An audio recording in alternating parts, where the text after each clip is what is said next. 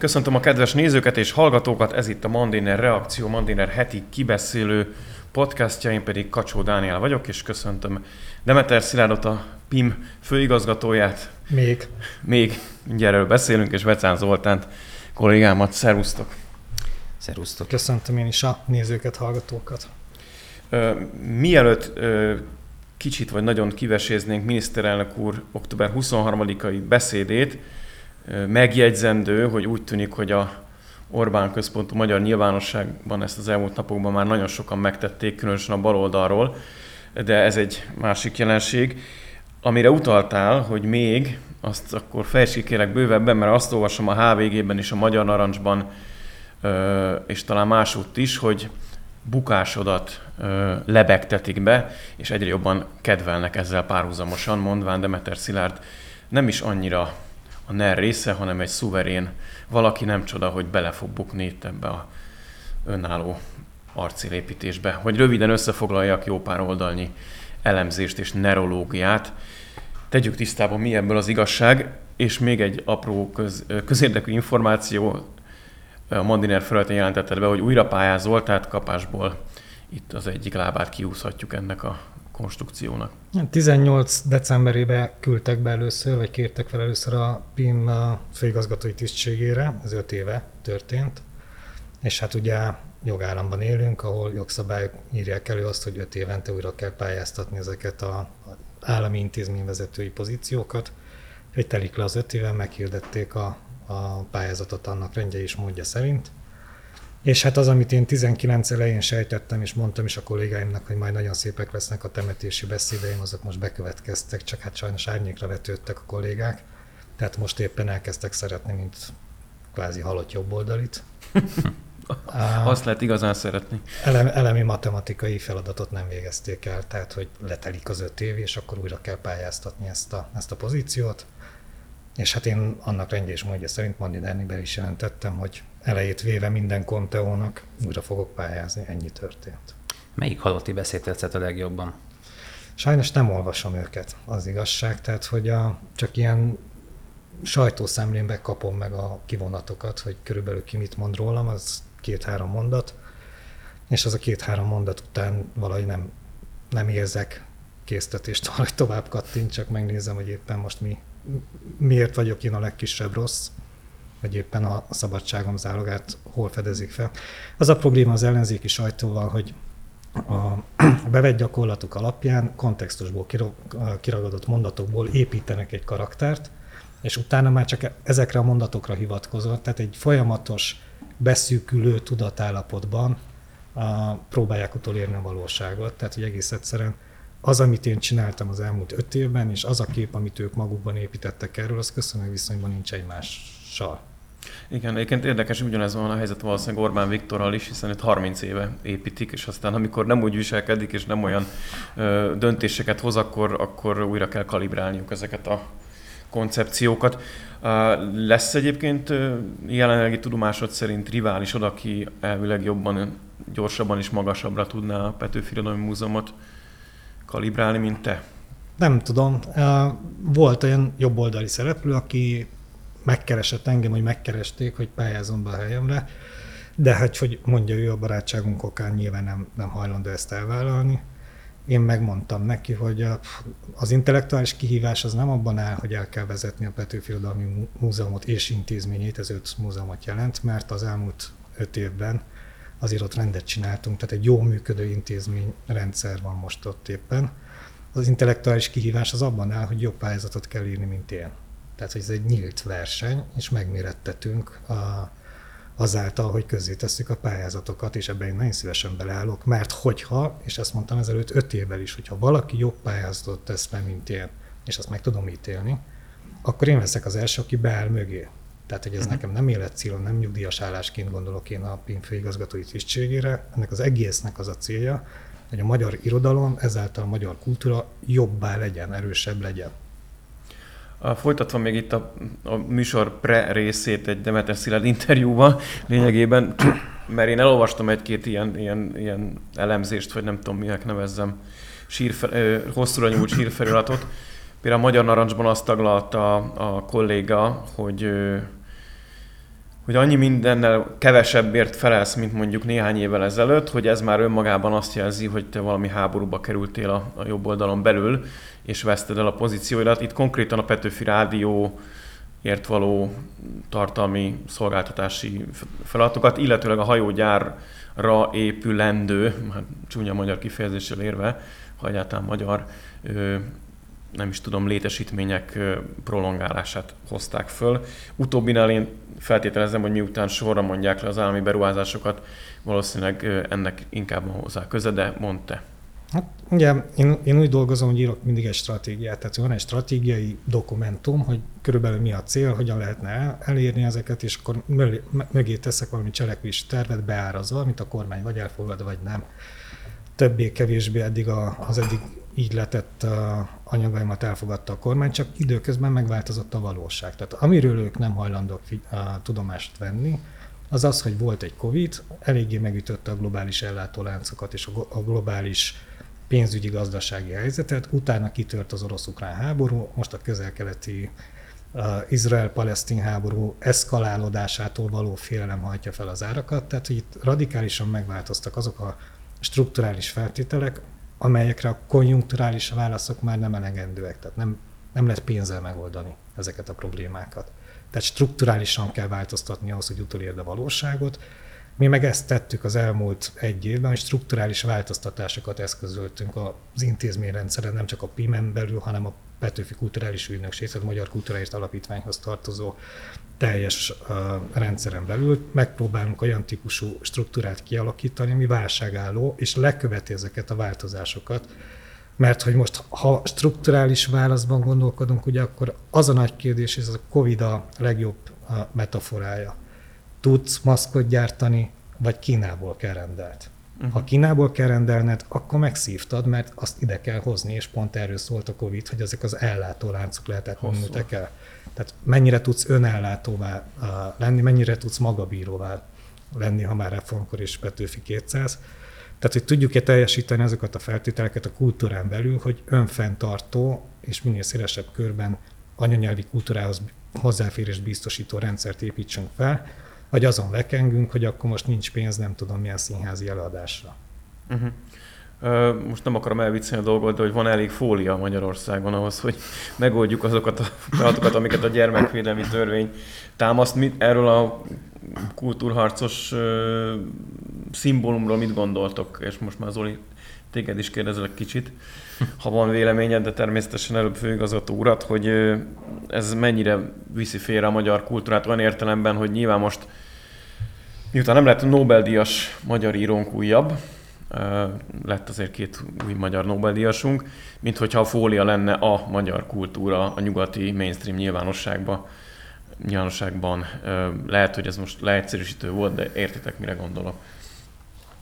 Hát szerintem pont ez a leegyszerűsítés a lényegi az egésznek, hogy megragadnak egy-egy szimbólumot, és ezt viszont a magasra emelik. A kockásinktől ívelhet ez az egész dolog egészen a fóliáig. A lényeg az, hogy itt egy úgymond elnyomó rendszert leplezzenek le amelyik most éppen a kultúra területén, vagy éppen az oktatás területén mondja azt, vagy akarja megmondani azt, hogy itt mi legyen. És amikor például a, a, a magzati szívhang kapcsán kiáltottak itt már mindenféle, nem is tudom, filmsorozatbeli párhuzamokkal, giládos és egyéb, egyéb hm. ilyen, ilyen embertenyészeteket. Tehát igazából itt, itt szerintem mindig érdemes lefejteni ezek, ezeket a szimbólumokat, és megnézni azt, hogy mi van mögöttük tartalmilag, és megnézni azt, hogy milyen törvényeket próbálnak ezekkel a szimbólumokkal azonosítani, meg milyen lépéseket, milyen, milyen, milyen, milyen döntéseket, és szerintem éppen ezért ez a fólia is körülbelül, hát nem hiszem, hogy hosszabb életű lesz, mint egyébként ennek a műanyagnak a, az életciklusa itt a, a világgazdasági körforgásban. Több dolog keveredik, és ügyesen is keverik, tehát hogy masszatolják ezt a kérdést. Először is lépjünk kettőt hátra, mondjuk 2010 óta, mióta diktatúrában élünk Magyarországon, egy könyvet nem tiltottak be, tehát nincs olyan államhatalmi szerv, hatóság, politikus, bárki a kormányzat részéről, akire rá lehetne bizonyítani, hogy be tiltott volna a könyvet. Tehát mindenki azt a könyvet adja ki, amit éppen szeretne. Az Ahogy éppen nincsen parancs a szülés sem. Így van. Tehát ez az egyik része. A másik része az, hogy a könyvek fóliázása az egy bevett gyakorlat. Nagyjából 1990 óta fóliáznak olyan nagyértékű könyveket, amiket fóliásan raknak ki, hogy az olvasók ne tudják, az érdeklődő olvasók ne tudják rontani az értékét. Ez egyébként Nyugat-Európában is így van, tehát a nagyértékű könyveket fóliázva rakják ki, azokba se lehet belelapozni, és érdekes módon nem tiltakoznak az olvasók, hogy akkor itt most őket cenzurázni akarják, vagy el akarják zárni az információt. A harmadik dolog, hogy a gyermekvédelmi törvény azt mondja ki, hogy az ifjúsági és gyermekirodalmi részlegen nem lehet LMBTQ propagandát csak fóliázva, jelölve, hogy az LMBTQ propaganda közzétenni. Nem azt mondják, hogy nem lehet, hanem világosan jelezni kell, hogy az LMBTQ propaganda. És ezzel én mélységesen egyetértek. Nem azért, mert homofób lennék, hanem azért, mert nem a gyerekek személyiség fejlődésének szakaszához illő dolog szexuális szokásokról beszélni. Tehát alsós gyerekeket nem kell arról felvilágosítani, hogy vannak ilyen típusú szexuális szokások, olyan típusú szexuális szokások, és nem. így tovább. És hogyan csinált? Mert és az... hogy hogyan csinált, hogyan ne csinált, és így tovább. Nem, nem rájuk tartozik, egyszerűen nem tartanak ott személyiségfejlődésben, és erre jön ugye az a klasszikus ellen érv, hogy de érzékenyítik őket a másság elfogadására. A legtermészetesebb módon a másságot a gyerekek fogadják el, mert ők nem másságként érzékelik. Tehát neki természetes. Ahol mi két azonos nemű, egymás szerető embert látunk, és ezt jelöljük leszbikus, homoszexuális, és így tovább, ő két egymás szerető embert lát, nem foglalkozik azzal, hogy azonos nemű, vagy különböző nemű. Tehát a gyerekek elfogadó képessége maga természetességében nem szorul érzékenyítésre. Amikor először ezt a fóliás hírt hallottam, ugye megjelentek először a hírek, hogy, hogy létezik ez az eszköz, akkor ez valahogy azzal azonosult, mint hogy ezek a könyvek be lennének tiltva. Tehát, hogy gyakorlatilag azzal egyenértékű, hogy el vannak zárva a szélesebb közönségtől, miközben egy erre mondjuk úgy érzékeny, fogalmazunk így szülő meg is verti a saját gyerekének. Tehát az nincs megtiltva továbbra sem, még akkor is, hogyha propagálva. Lát, láttam olyan gyerek, gyerekkönyvet, csak hogy konkrétan tudjuk, amit, amitől én teljesen nem mondjam, kikészültem. Ez a kemény táblás rajzos, a, főként ovisok számára, tehát bölcsisek és ovisok, ovisok számára készült a mesekönyv, ahol a, az ebatta kis cicáról szól a történet, és apu és apa próbálja rekcumolni a kis cicát. Tehát szörös lábú apu és szörös lábú apa, nem tudom mi. A másikben anyu és anya nem kelnek fel idejébe, és akkor a szegény kisgyereknek magának kell elkészíteni a reggelét, vagy valami ilyesmiről szólt a történet. Tehát, hogy ez egy, ez egy annyira közvetett és aljas indoktrináció, amivel csepegtetik bennek a természetességét a gyerekek fejébe, hogy én, aki heteroszexuális, keresztény, magyar, a családban érzem jól magam. Halmazottan hátrányos Halmazottan helyzetben. hátrányos helyzetben vagyok ebből a szempontból, de ha azt mondom, hogy ezt az értékvilágot szeretném közvetíteni a saját gyerekem számára, és ehhez minden jogom megvan, akkor hadd tudjam ezektől az olvasmányokat, vagy igen, ezektől az olvasmányoktól idézőjelben megvédeni őt. Majd, amikor nagy lesz, és el tudja dönteni, hogy ő milyen irányba akar uh, tovább lépni az életébe, akkor majd eldönti. De addig az én szülői felelősségem, hogy azt az értékkészletet biztosítsam számára, ami szerintem az ő jövőjét jobbá teszi. Erre azt fogják mondani, de hát nem kötelező megvenni ezeket a könyveket, fóliázatlanul sem. Nem is veszem meg. De erről szól a történet, tehát hogy el tudom dönteni, meg akarom venni, vagy nem akarom megvenni. Miért van az, hogy mindig a könyvégetés toposzát húzzák elő ilyenkor? Amikor valamilyen módon nem érzik azt, hogy a totális általuk óhajtott reprezentáció megvalósul az általuk propagált értékek tekintetében. Most, ha egy picit felveszem a, a főigazgatói sapkámat, akkor én ezt én jónak tartom, mert a könyvet értéknek tételezik. És ez azért fontos, mert ugye mostanában arról beszélünk, egyre többet beszélünk arról, hogy, a, hogy veszítjük el az olvasókat. Tehát, hogy kevesebb könyvet olvasnak, kevesebb könyvtárba járó emberről tudunk, a kevesebb könyvtárgyat fogunk a kezünkbe, tehát hogyha még irodalmat is idézőjelben fogyasztunk, az hangos könyv vagy, vagy elkönyv formájába fogyasztunk, tehát hogy van egy ilyen típusú tendencia, ami egyrészt örvendetes, mert az irodalom valamilyen formában így is úgy is eljut a, a befogadóhoz vagy az olvasóhoz, másfelől pedig, pedig veszélyes, mert hogy a könyvtárgy olvasása, tehát a nyomtatott könyv olvasása, az a mély figyelem képességét edzi. Tehát az, hogy én összerakom ezt az egészet, és nem hallgatom, vagy nem filmformájában, audiovizuális eszközön próbálom megérteni ezt az adott irodalmi alkotást, az, az rengeteg agymunkát igényel. És hogyha ezt típusú mélyfigyelem képességét elveszítjük, akkor nem, hogy a probléma megoldó képességünket veszítjük el, hanem a probléma felismerő képességünket is. Tehát, hogy most már verik félre a vészharangot egyes kutatók, hogy a, a nem tudom, Z generációnak már egyszerűen nem jut el az agyáig, hogy van probléma, nem érti, hogy mi a, mi a probléma, nem, hogy meg, meg akarja oldani. Nem teljesen igaz, a, míg a mondjam, a borulátásra okot adó számsorok mögött is vannak javuló tendenciák, tehát hogy, hogy akár Amerikában is azt látszik, hogy a, az olcsó, puha fedeles könyveknek valamifajta reneszánsza van a fiatalok körében, tehát hogy olvasnak.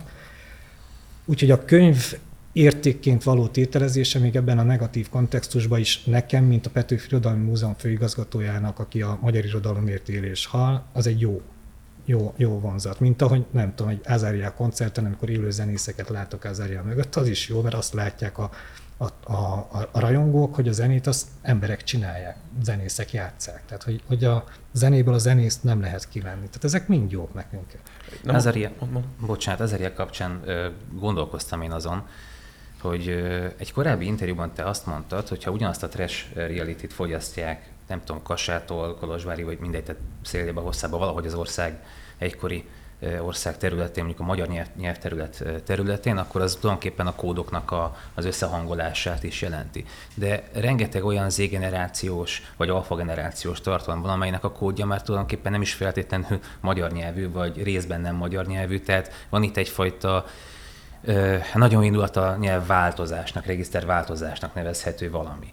Hogy ez romlás, vagy csak változás, vagy éppen fejlődése, hogy szeretnék ezt tételezni, ezt hogyan látod?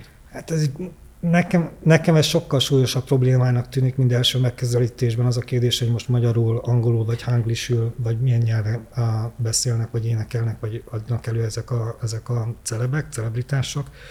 Itt igazából nekem az a nagy problémám, hogy a kulturális kódjaink kezdenek szétcsúszni. Tehát az én kulturális kódrendszerem az egy univerzális, vagy egy univerzumban lévő kódrendszer. Tehát, hogy az én tér és időfogalma az még egy klasszikus, mondjuk így Newton János időfogalom, tehát a valahol az nekem valamit jelent. Tehát az, hogy Kárpát-medence, ez egy többlet jelentéssel bír, és a kitüntetett időpillanatokat meg tudom élni. Mi a Károlyi Palota udvarát összenyitottuk a Károlyi kerttel, ott a Petőfi Irodalmi Múzeumban, ezáltal létrehoztunk egy zöldövezeti közösségi teret. Azért hoztuk létre, hogy minél több fiatal tudjunk behúzni, meg visszaadjuk egy kicsit a belvárosi polgároknak azt a természetes egységet, ahogy, ahogyan azt megépítették. És a, a célunkat el is értük, tehát ott lógnak a mi kertünkben ezek a környező középiskolás fiatalok, csak hogy azt látom, hogy ott fekszenek egymás mellett a fűben, és mindenki a telefonján valamit csinál, valakivel csettel, vagy valamit néz, vagy tiktokozik, nem tudom, mit csinál. Tehát, hogy ott is van, meg nincs is ott. Tehát, hogy ő már egy multiverzumban él.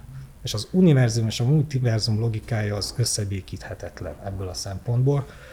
Tehát, hogyha egy picit filozófikusabb akarnék lenni, én nem attól félek, hogy a gyerekemmel nem fogom tudni megértetni magam valamilyen nyelven, valamilyen szavakon keresztül, hanem attól félek, hogy annyira elcsúsznak a kulturális kódjaink, hogy nem fogja érteni, mit akarok mondani. Egyébként hasonló élményeim vannak az dal szövegeivel, jegyzem meg nekem is. És most már ott tartunk, hogy jól látom, hogy Zalatnai Cín is szeretne vokalista lenni az Ariának, meg uh, Szikora Robi is azt mondja, hogy hajdan olyan volt a Hungária, mint most az Azaria, és úgy valahogy a, a régi, nevezzük réginek, mondjuk örök celebjeink valahogy viszonyítási pontot keresnek egy 21 éves fiatal, aki háromszor megtölti a, a Puskás stadiont, amire még a Red Hot Chili Peppers vagy a Rolling Stones sem lenne szerintem ilyen szerint képes Magyarországon. De hogy valahogy mégis úgy érzem, hogy ha nem is értem a dalszövegét, valamit kezdenem kell vele, mert mert hogyha ennyi fiatalt most kis túlzással megőrít, akkor ez itt már egy, ez, egy, ez valószínűleg egy messzeható kulturális valami. Teljesítmény is és termék is egyszerre. Hát, ugye ezzel nagyot szólt, tehát most mindenkinek valamilyen módon viszonyulnia kell hozzá, vagy úgy érzik, hogy kell hozzá ez az egész jelenséghez. Én, én azért nem nyilvánulok meg ebben a kérdésben, mert mindig azt mondom, hogy kell adni egy időtávot. Tehát ha 5 év múlva vagy 10 év múlva beszélünk Azariáról, akkor érdemes beszélni. Tehát az, hogy a szórakoztató iper, ipar kitermel ilyen pillanatokat, ilyen meglepő pillanatokat, ez nem teljesen szokatlan a szórakoztató ipar természetétől, tehát hogy nagyon hirtelen futnak fel üstökösszerű tehetségek, és nagyon hirtelen is tudnak égni. Tehát most meg kell várni, hogy Ezeria a tehetségéből és akaratából, meg munkabírásából lesz-e jövő, vagy, vagy annyi lesz, amit ő mond, hogy öt év aztán csá, vagy valahogy így fogalmaz, tehát hogy ő is így tekint erre az egészre.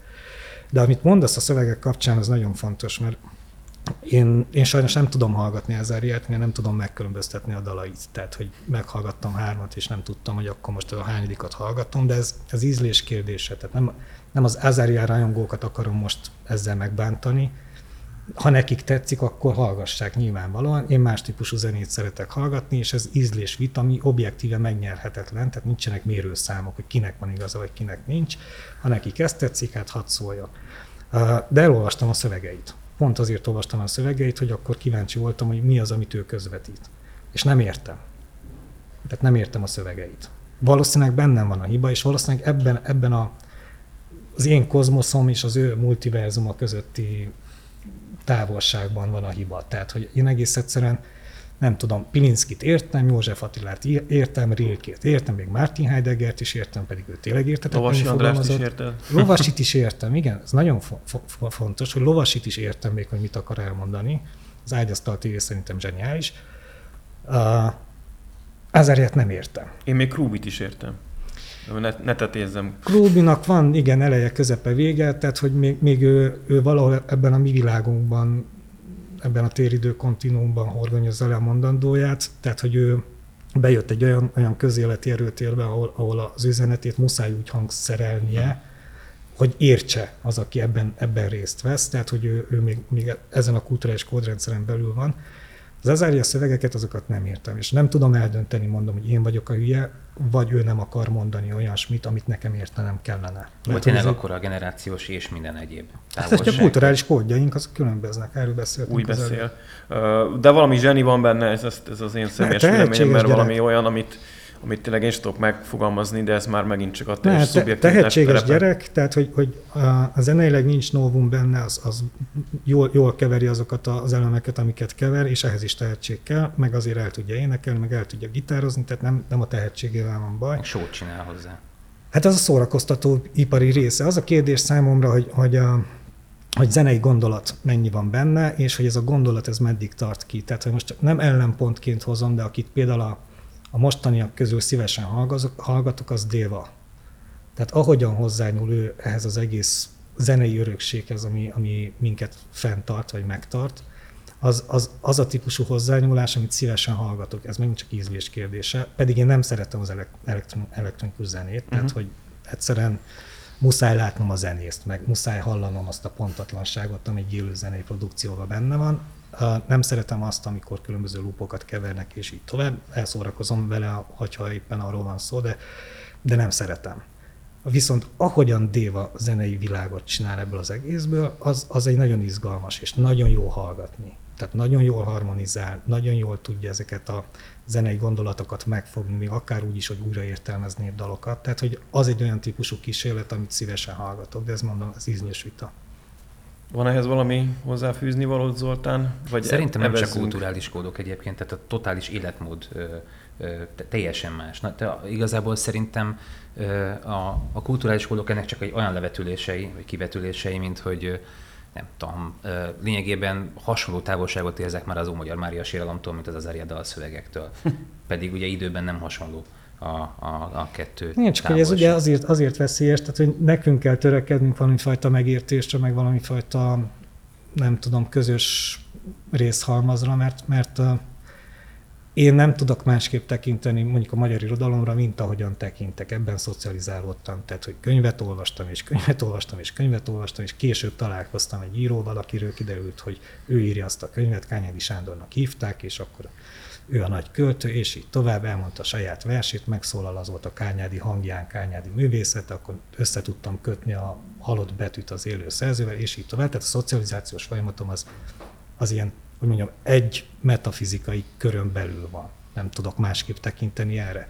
Ettől még a Petőfi Irodalmi Múzeum főigazgatójaként az a felelősségem, hogy a következő generációkat is behúzzam abba a világba, ami számomra az egyik legfontosabb világ, tehát hogy a magyar kultúra egy irodalomcentrikus kultúra volt eddig legalábbis. Ezt szoktam mondani, egy budapesti filozófus úgy, úgy fogalmazza meg, hogy többen tanítanak irodalmat, mint ahányan olvasnak filozófiát magyar nyelvterületen. Tehát, hogy ezért is fontos lehet számomra, és hogyha még további öt évet kapok ebben a pozícióban, akkor ha nem dolgozom ezen, akkor könnyen előfordulhat az, hogy sok milliárd forint állami pénzből, adófizetői pénzből egy olyan intézményt tartok fenn, ami alól kimegy az érdeklődő látogató. Tehát, hogy a korfája elkezd öregedni, és az újak nem jönnek be. Tehát, hogy ezen dolgozni kell. Plusz ott van még a gyerek, tehát, hogy, hogy valahogy a saját gyerekeinknek is kell tudnunk közvetíteni azt az értékhalmazt, vagy azt az értékhorizontot, amin belül mi leéltük az életünket, és úgy gondoljuk, hogy helyes döntéseket hoztunk, vagy kevésbé helyes döntéseket hoztunk, mert ha nem később nem fogjuk tudni ezt a generációkon átívelő párbeszédet folytatni. Tehát nem ők kell megértsenek bennünket, hanem nekünk kell erőfeszítést tennünk arra vonatkozóan, hogy ha nem is értjük, de legalább kíváncsiak vagyunk arra, hogy mi történik. Meglátjuk, hogy a HVG meg a Magyar Narancs mennyire kíváncsi ránk, mert akkor az is kiderül, hogy mennyire értékelik ezeket a törekvéseket. Hát én rájuk nem vagyok kíváncsi. Úgy tűnik, hogy fordítva ez, ez nem kölcsönös, de majd meglátjuk, meddig tart ez a idézőjelben közéleti szerelme, szerelem a részükről. Uh, térjünk rá akkor a miniszterelnök beszédére, hogy picit kapcsolódik, vagy nagyon kapcsolódik, vagy részben kapcsolódik ahhoz mindenhez, amiről az imént beszéltünk. Uh, ugye, hadd nagyon egyszerű a kérdés, bevezető kérdésem, mert szerintetek bármi újat mondott-e Orbán Viktor, ahhoz képest, amit az elmúlt években mondott, a körülöttünk igencsak felforduló világ és a magyar valóság kontextusában. Gondolok itt a Brüsszellel való harcainkra, amik 13 éve zajlanak, nevezzük érdekérvényesítésnek vagy szabadságharcnak, ki ki hogyan, milyen fogalmakat szeret használni, és aztán jött a Covid, jött az orosz-ukrán háború, a bonyolult orosz-magyar viszony, a bonyolult és sajnos ki, kibillenő lengyel-magyar viszony, és akkor erre rá egy brutális terrortámadás Izrael ellen, amelyet úgy tűnik, hogy most Nyugat-Európában olykor néhányan még tapsikolva is fogadtak. Tehát, hogy tényleg megőrült körülöttünk a világ, és ez a miniszterelnöki beszéd ilyenkor mindig egy kicsit ilyen, legalábbis a, a, alapvetően azok számára, akik elsősorban azok számára, akik vele egyetértenek, de talán az egész ország számára is valami fogonzót akar biztosítani. Nyilván ezt vannak, akik ábóval elutasítják, de talán vannak, akik nem. Volt-e benne új novum, ahogy azt kollégáink szokták néhányan pedzegetni, mármint a kifejezésre gondolok. Ez ugye van, van pár tétel, amit, amit a miniszterelnök úr vagy kimondott, vagy körülírt, vagy, vagy érzékeltetett. Az egyik az az, ami a, hogy a, a múlt nem mögöttünk van, hanem alattunk, rajta állunk, vagy, vagy hogy fogalmazott miniszterelnök úr, hogy a, itt azért van egy, van, egy, van egy időhorizont, már megint az időnél tartok. Tehát, hogy 1100 éve vagyunk Európában, tehát 1100 évvel ezelőtt döntöttünk úgy, hogy akkor Kárpát-medencébe fogunk élni, és, és a, Szent Istváni állam is az, az már bő ezer éves, és csak 20 éve vagyunk az Európai Unióban. Tehát, hogy az kicsit más időperspektívát ad Veszprémben egy ilyen beszédnek. Az a, Európai Unió, mint entitás is sem túl hosszú életű Hát az is ilyen, ilyen, azt hiszem több mint 70 éves. De hogy, hogy a, Veszprém ráadásul az egyik legrégebbi városunk, ha jól emlékszem, uh-huh. tehát hogy talán Esztergom és Székesfehérvár mellett volt az első ilyen kővár ott, a, a, a, meg ha, ha jól tudom, és ha igazuk van történészeknek, akkor Isten Veszprém környékén győzte le Koppány, tehát hogy van, van egy ilyen halvány, halvány sejtésem. Tehát, hogy, hogy onnan nézve is arról beszélni, hogy, hogy Európa gyenge, de megjavítható, ez mutatja azt a történelmi horizontot, hogy 1100 évvel ezelőtt hoztunk egy döntés, ami 1000 éven, 1100 éven keresztül minket megtartott, és az a döntés mellett kitartunk. Tehát nem arról szólt a beszéd, hogy akkor most hagyjuk el az Európai Uniót, hanem arról szólt, hogy meg lehet javítani az Európai Akkor Uniót. te most azt mondod, hogy Gyurcsány Ferencnek, aki Szent István Intel meire szokott hivatkozni, és Puzsér Robertnek kötője még néhányuknak nincs igazuk? Hát szerintem maximálisan nincs igazuk, és ez egy reálpolitikai felismerés. Tehát Magyarország önmagában, még hogyha az elcsatolt területeket hozzávesszük, akkor is gyenge lenne ellentartani ezeknek a nagy strukturális világirodalmi, a világirodalmi Is. is mozgásoknak, tehát hogy ezek ez, az egész világot átrendező mozgásokkal szemben kevesek vagyunk, mi magyarok vagy Magyarország. Európa ellen tud tartani, hogyha Európa megerősödik, és újra világhatalmi, világpolitikai tényezővé gyúrja vissza magát, mert ez régebb az volt. Tehát az egész világot átformálta Európa a saját, az európai gondolatjegyében. Ez az egyik, egyik nagyon fontos állítása volt a miniszterelnök úrnak, hogy ő nem ki akar lépni az, EU, az Európai Unióban, hanem meg akarja erősíteni, meg akarja javítani, vagy lát arra esélyt, hogy megerősödjön, és akkor ebben a hihetetlen globális sak, sakjátszmában mi egyáltalán szereplők leszünk. A másik, ami nagyon fontos volt, utaltál te is, hogy megbolondult a világ. Tehát egy teljes őrület van. Szerintem ez a no- normális vagy természetes állapota a világnak, tehát az volt a kivétel, ahogyan mi éltünk az elmúlt évtizedekben. De a természetes állapot az mindig erről szól, hogy nyersanyag harcok vannak, erőforrás harcok vannak, és ennek erőszakkal szoktunk mi általában érvényt szerezni, tehát hogy a háborúk azok voltak, meg az ember kioltja a másik embernek az életét, hogyha még akkor is, ha tudja, hogy nem helyes. Általában a világvallások ezt, ezt szokták közvetíteni, nem helyes kioltani a másik ember életét, kivéve, hanem emberként tekintek rá, mint ahogy a, a, a harcos a dzsihád, ugye a, a nem hithű, nem igaz hitű, uh, tehát nem muszlim összes többi emberre, hogy tekint. De ez, ez egy vallásfilozófiai kérdés. Tehát, hogy megőrült a világ, mire azt mondja a miniszterelnök úr, a, hogy ilyenkor kell józannak maradni. Ilyenkor kell megfékezni az őrületet. Ilyenkor legalább mi, akik ezt megtehetjük, és, és a hatalmunkban áll, ne bolonduljunk meg. Tehát próbáljuk meg ne kivinni az utcára, próbáljuk meg gyere, momentumos hülye gyerek, vagy nem tudom, ki mondta, hogy receptkönyvet kell adni a Molotov koktélhoz. Tehát pont az ellenirányú mozgás, hogy ez a stratégiai nyugalom. Hát ő csak kormányt akar buktatni, csak Eldobod az első Molotov koktélt, benzinkutakat dobálnak vissza rá. Tehát, hogy ennek ez a probléma, hogy eszkalálódik. Az erőszak az mindig eszkalálódik.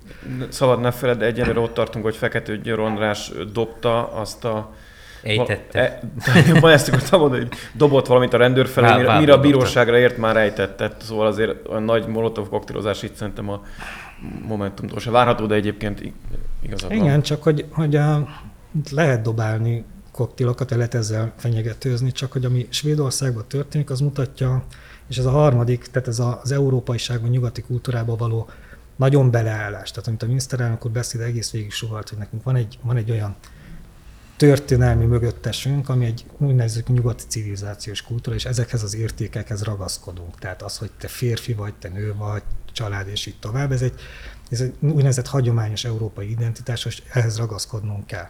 Mert amit a svédek megtapasztalnak, hogy van egy másik civilizációs kódrendszer, most nem azt mondom, hogy az rosszabb vagy jobb, csak ott az ember élet kevésbé számít, mint nyugati civilizációban. Kevésbé szent, kevésbé értékes. Gond nélkül felrobbantanak. Gond nélkül oda megy a másik, és felrobbantja magát. Mert az ő élete valami szent cél érdekében nem annyira értékes, mint ahogy azt mi a nyugati a civilizáción belül ezt feltételezzük.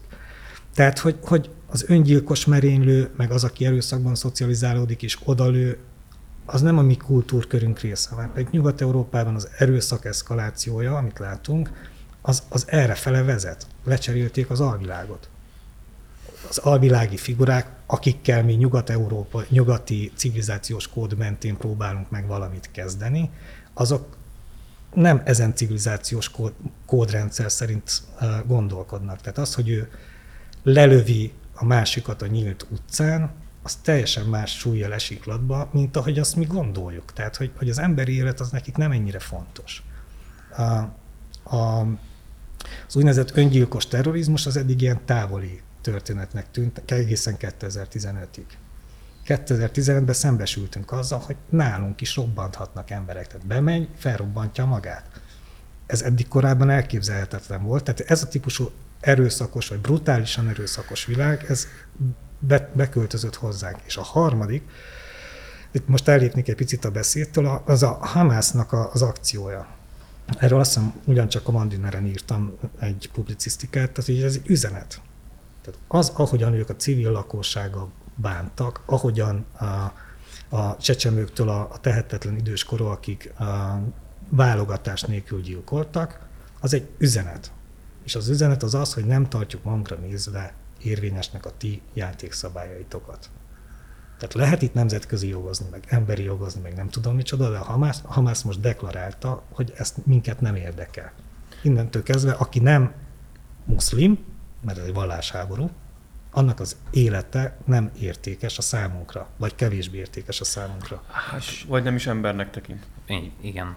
Mondjuk itt igazából, ami számomra a legijesztőbb volt, az, az nem, nem is, tehát hogy nekem valahogy ez az egész történet elválik attól, mint amit 2015-re utalva mondta, hogy öngyilkos merényletek, stb. Mert ugye ott viszont nem láttunk utcára vonuló, vagy én nem láttam utcára vonuló a terror támogató tömeget Nyugat-Európa nagyvárosaiban. Most viszont a Hamász akciója után ez tulajdonképpen Európa szerte Mert ugyanaz van, tehát ugyanabban a csapdába esünk bele folyamatosan, hogy ez távol van. Tehát azért mennek ki a palesztin párti tüntetők, mert ez egy távoli történetnek tűnik. Jó emberkedhetnek, tehát hogy kiállhatnak valami szabadságharcos Hogyan tudsz jó emberkedni akkor, hogyha e, csecsemőket, aggasságokat és éveket, tudom, értem, nem tekintik embernek őket, csak ezt valahogyan nagyon nehéz. Nem értik meg, hogy ez a mi háborunk. Tehát, hogy, hogy a, ezzel a nyugati kultúrának és civilizációnak üzent adat a Hamas. Tehát az, ami most távolinak tűnik, és azt mondjuk, hogy akkor ez most a gázai övezetre vonatkozó lokális konfliktus, az már nem. Tehát ez már nem az. És fogalmunk nincs, hogy kik vannak itt Európában. Tehát kik azok, akik az elmúlt években az illegális migrációs útvonalakon bejöttek közénk. Lövésünk nincs arról, hogy hány olyan mondjuk kiképzett terrorista van, aki a következőben esetleg pont egy palesztin párti tüntetés kerülős közepén robbantja fel magát. Engem is legjobban ezek a tüntetések, és akkor ennek egy reklámarc volt például a Greta Thunberg vagy a BLM mozgalom, amely teljesen egyértelműen Nyilván a palesztin szót használják néhányan, de van, aki kifejezetten a Hamaszt is, azt, Hamaszt is azt mondta, nyugati egyetemisták van erről több beszámoló is a Mandiner felületein, foglalkoztunk ezzel bőséggel, sokkolva vagyunk ettől, akik azt mondják, hogy hát igen, vannak áldozatok, akiket a Hamas meggyilkolt tudatosan és kamerára véve, és a világ előtt büszkélkedve azzal, hogy hogy, hogy ezt megtette, de hát a palesztinok ügye az, az sajnos fontosabb annál, sem, hogy ezeken fennakadjunk. Egy epizód még most a napokban mutatta az izraeli hatóság egy nemzetközi újságíró csapatnak azt a több órás videófelvételt, amit a még sokkal több órásból kiválogatva összeszedtek a, a különböző testkamerás felvételekből, meg azokból, amiket a Hamas katonai maguk készítettek el, és van egy epizód, amikor egy, lehet hallani, hogy hazatelefonál egy, egy Hamasos, azt mondja, hogy anya, a fiat hős lett, tíz ember tölt meg az az előtti öt percben, mindegyik civil volt, és teljesen ártatlan. Tehát tényleg ez van olyan minő, új minősége, illetve régi minősége az emberi brutalitásnak, mert valószínűleg az ókorban a vallás, hasonló vallási fanatizmussal megáldott adott esetben lehet, hogy éppen muszlimok is körülbelül ezzel a alapállással tekintettek akkor is a keresztény Európára. Úgyhogy ne, valami ez, visszaköszön tehát, a történelemből egy picit úgy érzem, és amikor Greta Thunberg és néhányan a, a legújabb hullámosok közül tapsolnak ennek, akkor az már tényleg a civilizáció önmagába fordulása, vagy nem is tudom. Hát vagy csak rávetítik ezt a mögött. ostoba, vulgár marxista felszabadítás doktrinát vetítik rá, ahol elnyomó-elnyomó dihotómia létezik, és éppen most ők kitalálták, hogy a palesztinek az elnyomottak, tehát akkor melléjük kell állni, tök mindegy, hogy mit csinálnak. Ez szerintem nagyon hasonló logika ahhoz, mint ahogy mondjuk a hasonló, hasonló elvek mentén például az Egyesült Államokban a fekete lakosság egy részére jellemző bűnelkövetési formákat próbálják mentegetni mindenféle módokon. Azért, mert ők elnyomottak, tehát nem lehetnek hibásak, nem lehetnek bűnösök bizonyos tekintetben, mert az rombolná ugye ezt a nagyon egyszerű dihoton felfogást. Kerti színre mondja 2014-ben megjelent könyvében, hogy, hogy a ez egy újfajta antiszemitizmus, tehát az Izrael ellenesség egy újfajta antiszemitizmus, amiben mi is sajnálatára még az önsorsontó zsidó társai is beleálltak, tehát a szidja éppen az öngyűlölő zsidókat ebben a, ebben a gondolat menetben. Tehát, hogy van egy, van egy ilyen antiszemita a vonala is ennek a kérdésnek. A másik, másik problémája az, amit Gábor György ír meg a népszavában, magas labda volt, és nagy, nagy élvezettel ütöttem le, hogy ez egy vallásháború. Tehát, hogy, hogy a, gyakorlatilag ezt nem lehet a mi kulcsfogalmainkkal értelmezni.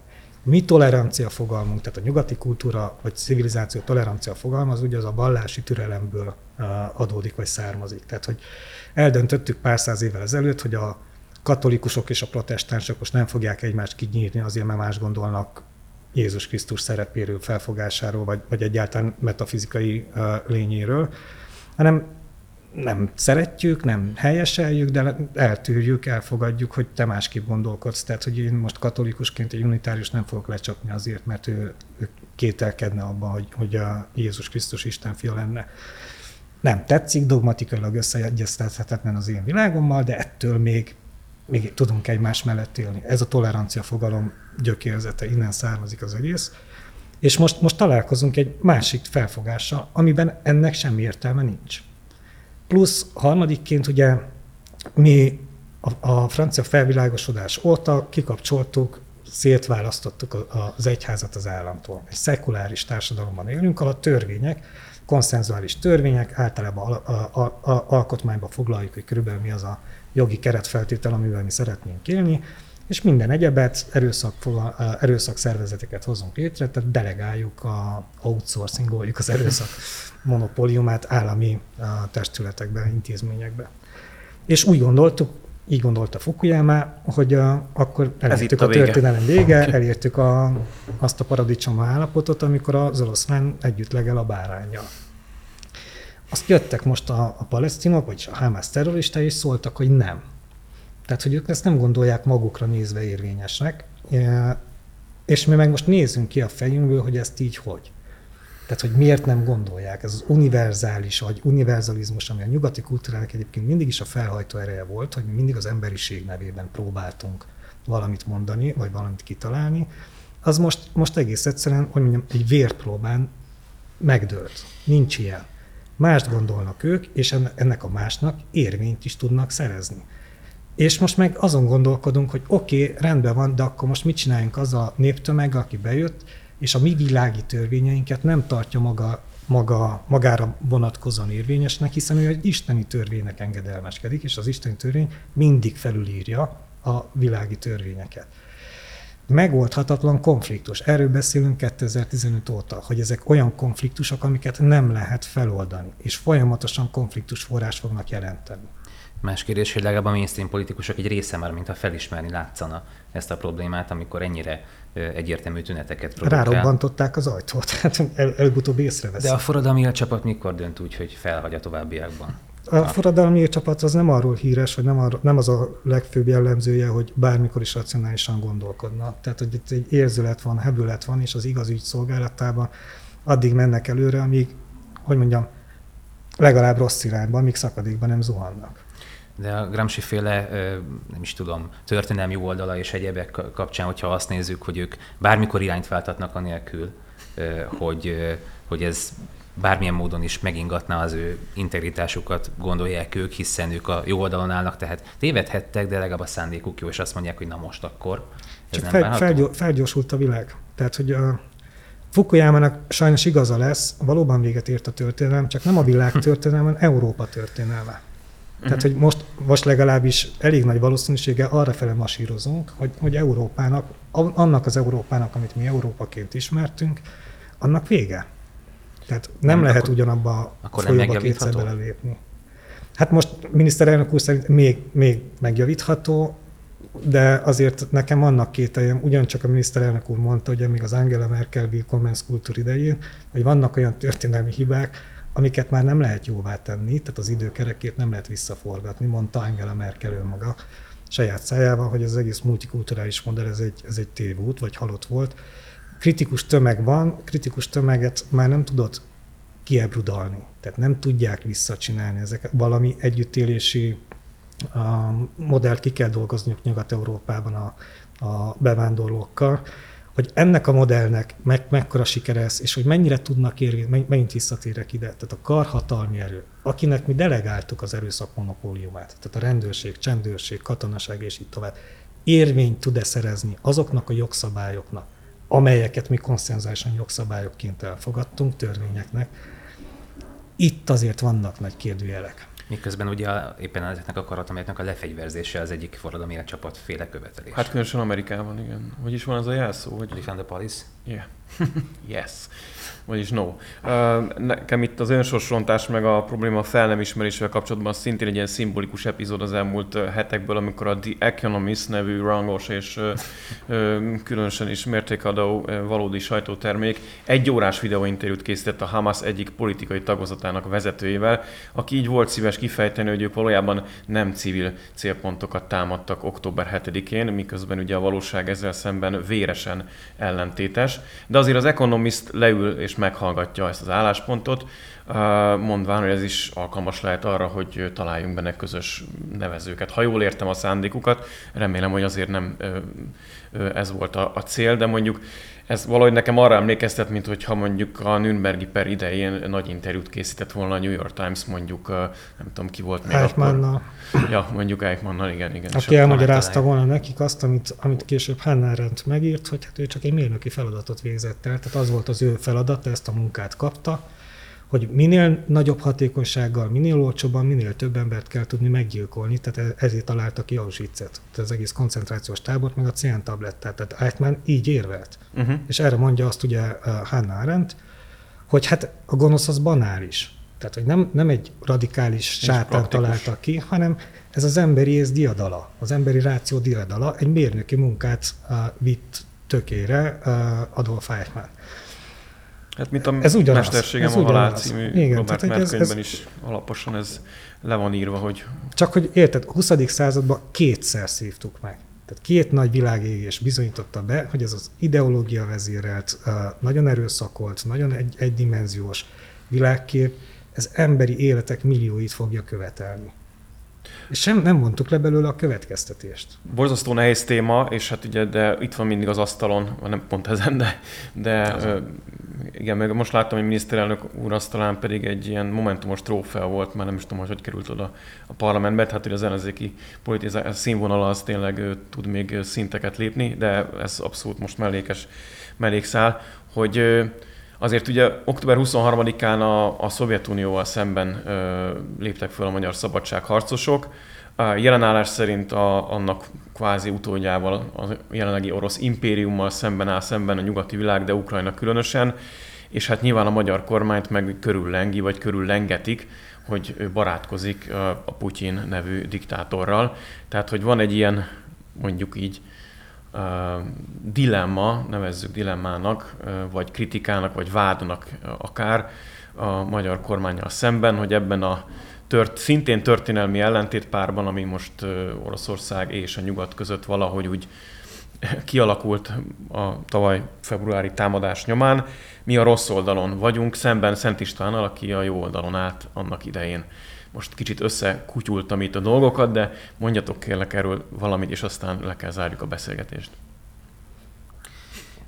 A, épp ugyancsak az Economistnak a felületén jelent meg, egy, az ő, az ő agytröztjük készített egy kutatást Oroszország barátairól. Kik azok, akik ténylegesen Oroszország mellett állnak, és egy nagyon érdekes ilyen világtérképet sikerült megfesteni, kék és piros színekkel, illetve ezeknek a különböző 50 árnyalatával.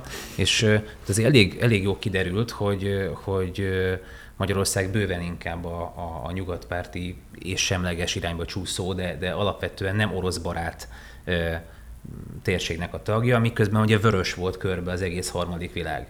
Nagyjából úgy, ahogy van.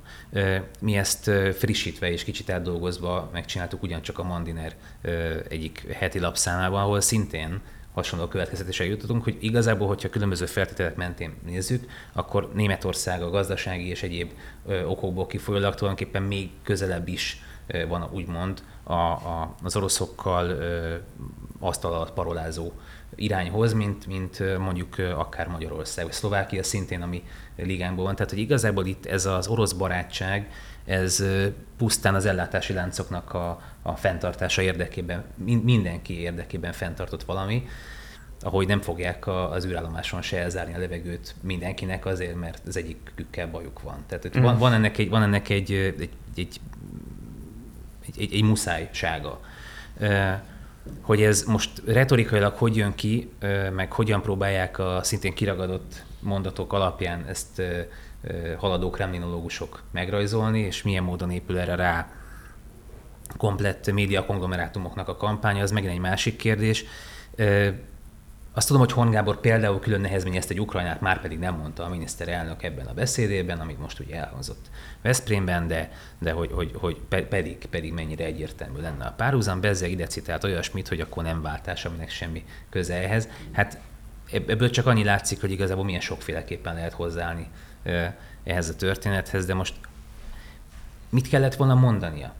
Mi az, ami elég lett volna? Elítél, elítélt, elítéltük ugye az orosz agressziót, mint Magyarország, elít, ő számtalan interjúban elmondta, hogy, hogy Oroszország az agresszor, nem akarjuk Oroszországot szomszéd, és mégis ugyanazokat a vádakat visszhangozza, visszhangozza mindenhonnan egy bizonyos kör, mi szerint mi azt akarjuk, hogy Oroszország elfoglalja Ukrajnát, tulajdonképpen az orosz győzelemnek drukkolunk, semmilyen szankciót, nem, minden szankció meg lett szavazva a végére, semmilyen szankciót nem szavaztunk meg az oroszok, tehát az egész egy annyira nonsens, párhuzamos valóságokat fed le, hogy szerintem ezt igazából nem biztos, hogy érdemes kommentálni, de megtettem viszonylag hosszan hogy, az, hogy az élet milyen bonyolult, nem tudom, mit szólt volna Horn Gábor, hogy Holtár 56 novemberében is az ukrán ö, nemzetiségű katonák érkeznek elnyomni a forradalmat, vagy második világháborúban, hát- amikor hát, ugyancsak jönnek a, a a szovjet felszabadítók ukrán katonák. Melyik szuperképességű véleményvezérő politikus rakta ki, hogy háborúpártiak és az aradi vértanúkat?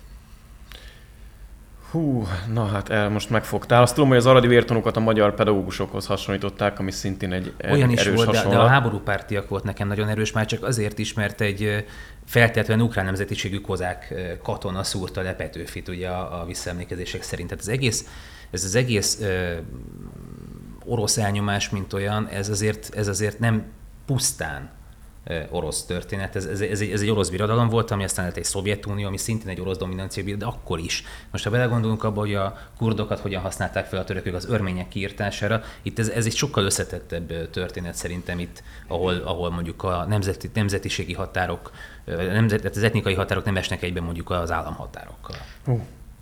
Me, me, me, maradjunk megint a reálpolitika talaján, tehát hogy az elég világos volt már kezdet-kezdetén, hogy a Oroszország NATO-val nem akar háborúzni. Nagyjából deklarálták is, Putyin nem bolond, felmérte azt, hogy a Igen, NATO-val szemben azért nem lenne esélye. Ezért gondoljatok vissza a Krím félsziget elfoglalásakor, amikor azt mondta Angela Merkel, hogy ez egy lokális háború. Tehát, hogy szorítsuk vissza egy ukrán-orosz háborúként, és lokális konfliktusként kezeljék ezt az egészet. Aztán átverték Putyint, aki emiatt pipa lett, de ez már egy másik történet, ez nem, nem menti fel őt a felelősség alól. Tehát, hogy, hogy, hogy a, a háború és az orosz agresszió, tehát az, hogy megpróbálja Ukrajnát elfoglalni, az elítélendő, ezt mindenki meg is tette. Az egyik, tehát, hogy nem, nem, nem is feltételezte senki, hogy ebből egy Oroszország NATO háború lenne, vagy egy Oroszország és a déli szövetségesei és NATO, tehát nyugat, nyugat konfliktusá eszkalálódna. Az egyik része a történet. A másik része az az energiakitettség. Az egész világ energiát zabál, és egyre több, egy, minél inkább úgymond fejlődünk, annál több energiára van szükségünk. Vannak olcsó energiaforrások és drága energiaforrások az egész világ úgy gondolkodik, hogy megpróbál olcsó energiaforrást szerezni, tehát olcsón előállítani az energiát, kivéve Európát, tehát ez a szankciós politika az pont erről szólt, hogy nem kell akkor az olcsó orosz gáz, kell a négyszer drágább amerikai, nem tudom milyen cseppfolyósított földgáz, és mi vagyunk a jók és ügyesek, az amerikaiak meg közben ugyanúgy megveszik az olcsó orosz uránt, mert hogy nekik az atomerőmöktől meg azzal működik. Tehát, hogy Sőt, egyre meg, többet vesznek, teszem hozzá. Meg, megint, megint, mi voltunk a hasznos idióták és hülyék. Tehát ez a másik, a, tehát reálpolitikai láb, hogy egész egyszerűen, hogyha matek, matek, tehát hogy összeadod, hogy mennyibe kerül neked az energia, ab, abból mit tudsz csinálni, mennyiért tudod eladni a termékedet, mások ugyanezen képlet alapján mennyi energiából mit tudnak gyártani, mennyire tudják eladni, akkor kiderül, hogy Európa fokozatosan, hogy mondjam, ilyen önsorsoltó módon tolja magát a versenybe hátra, még hátrább és még hátrább. A harmadik, amivel megint kezdenünk kell valamit, az az ország mérete. és az ország elhelyezkedése. Tehát van egy geopolitikai valóság, amivel nekünk az elmúlt évszázadokban, évezredekben mindig is számolnunk kezdett, kellett. Tehát van egy Stambul, vagy miniszterelnök úr szokta mondani, van egy Moszkva, van most egy Brüsszel, Berlin, vagy inkább Brüsszel, Washington tengely, ezekhez valahogyan viszonyulni kell. És méretünk okán nem mondhatod, hogy nem érdekel engem az, hogy mit gondol a három nagy politikai hatalom, most már Peking is felsorakozott ide, mert a világfaluba éltünk, tehát hogy most már Feszeg is becsatlakozott a falu központba, már hatása van arra, hogy mi történik. Tehát nem, nem, nem lehetsz közömbös. És az, amit próbálnak, a, a, próbáltunk az elmúlt évtizedben kiépíteni, az, hogy minden erőközpont valamilyen módon érdekelt legyen Magyarország sikerében. Ezt csak egyféleképpen lehet csinálni a mai világban, ha bizniszelsz velük. Tehát ha az érdekeket tudod egyeztetni. Lehet ettől még nagyon szép értékvezérelt mondásokat elereszteni így a levegőbe, meg, meg lehet nagyon szép veretes publicisztikákat írni az európai értékekről, annélkül megmondanánk, hogy mik ezek az európai értékek. Ettől még a valóság más. És a valóság az arról szól, hogy ha nemzetként túl akarjuk élni következő évszázadokat is, akkor a nagyhatalmi központok érdekeivel számot kell vetni. Uh-huh. Függetlenül attól, hogy mit gondolunk a politikáról. Hát függetlenül attól, hogy mit gondolunk a, arról, hogy most nem tudom, uh, hogy hívják a kínai közösségi szolgáltatót? WeChat? Hm, megfogtál. Az ő Facebookjuk? Azt hiszem, hogy az mindent látnak. Tehát az, amit a Facebook csak szeretne, azt Kínában már, már megcsinálták. Hm. Függetlenül arról, hogy mi mit gondolunk erről az egész kérdésről, meg egyáltalán a szabadságodat mennyire érzed veszélyeztetve a különböző digitáliák miatt, ettől még a világ egyik vezető nagy hatalma, és hogyha mi tudunk együtt bizniszelni ebbe a teljes őrületbe, ami az elektrifikációt jelenti, tehát hogy elektromos autóra kell leváltani minden belső égésű motrot, nem lesz kisebb a karbonlábnyomunk, nem lesz kisebb az ökológiai lábnyomunk, sokkal hamarabb ki fogjuk meríteni a, a ritka fémek készletét, amiket nem véletlenül hívnak ritka fémeknek, és így tovább. Tehát, hogy megyünk bele egy, egy idiotizmusba, sajnos az egész világ erre megy, ezért, és ebben Kína a legnagyobb szereplő, ezért Kínával kell bizniszelnünk. Hát ez most egy éles lezárás lesz, ez volt a Mandine reakció optimista külön kiadása. Demeter Szilárdnak külön köszönjük, hogy közreműködött ebben a nézőknek, hallgatóknak pedig a figyelmet, reakció lesz jövő héten is, tartsanak velünk akkor is.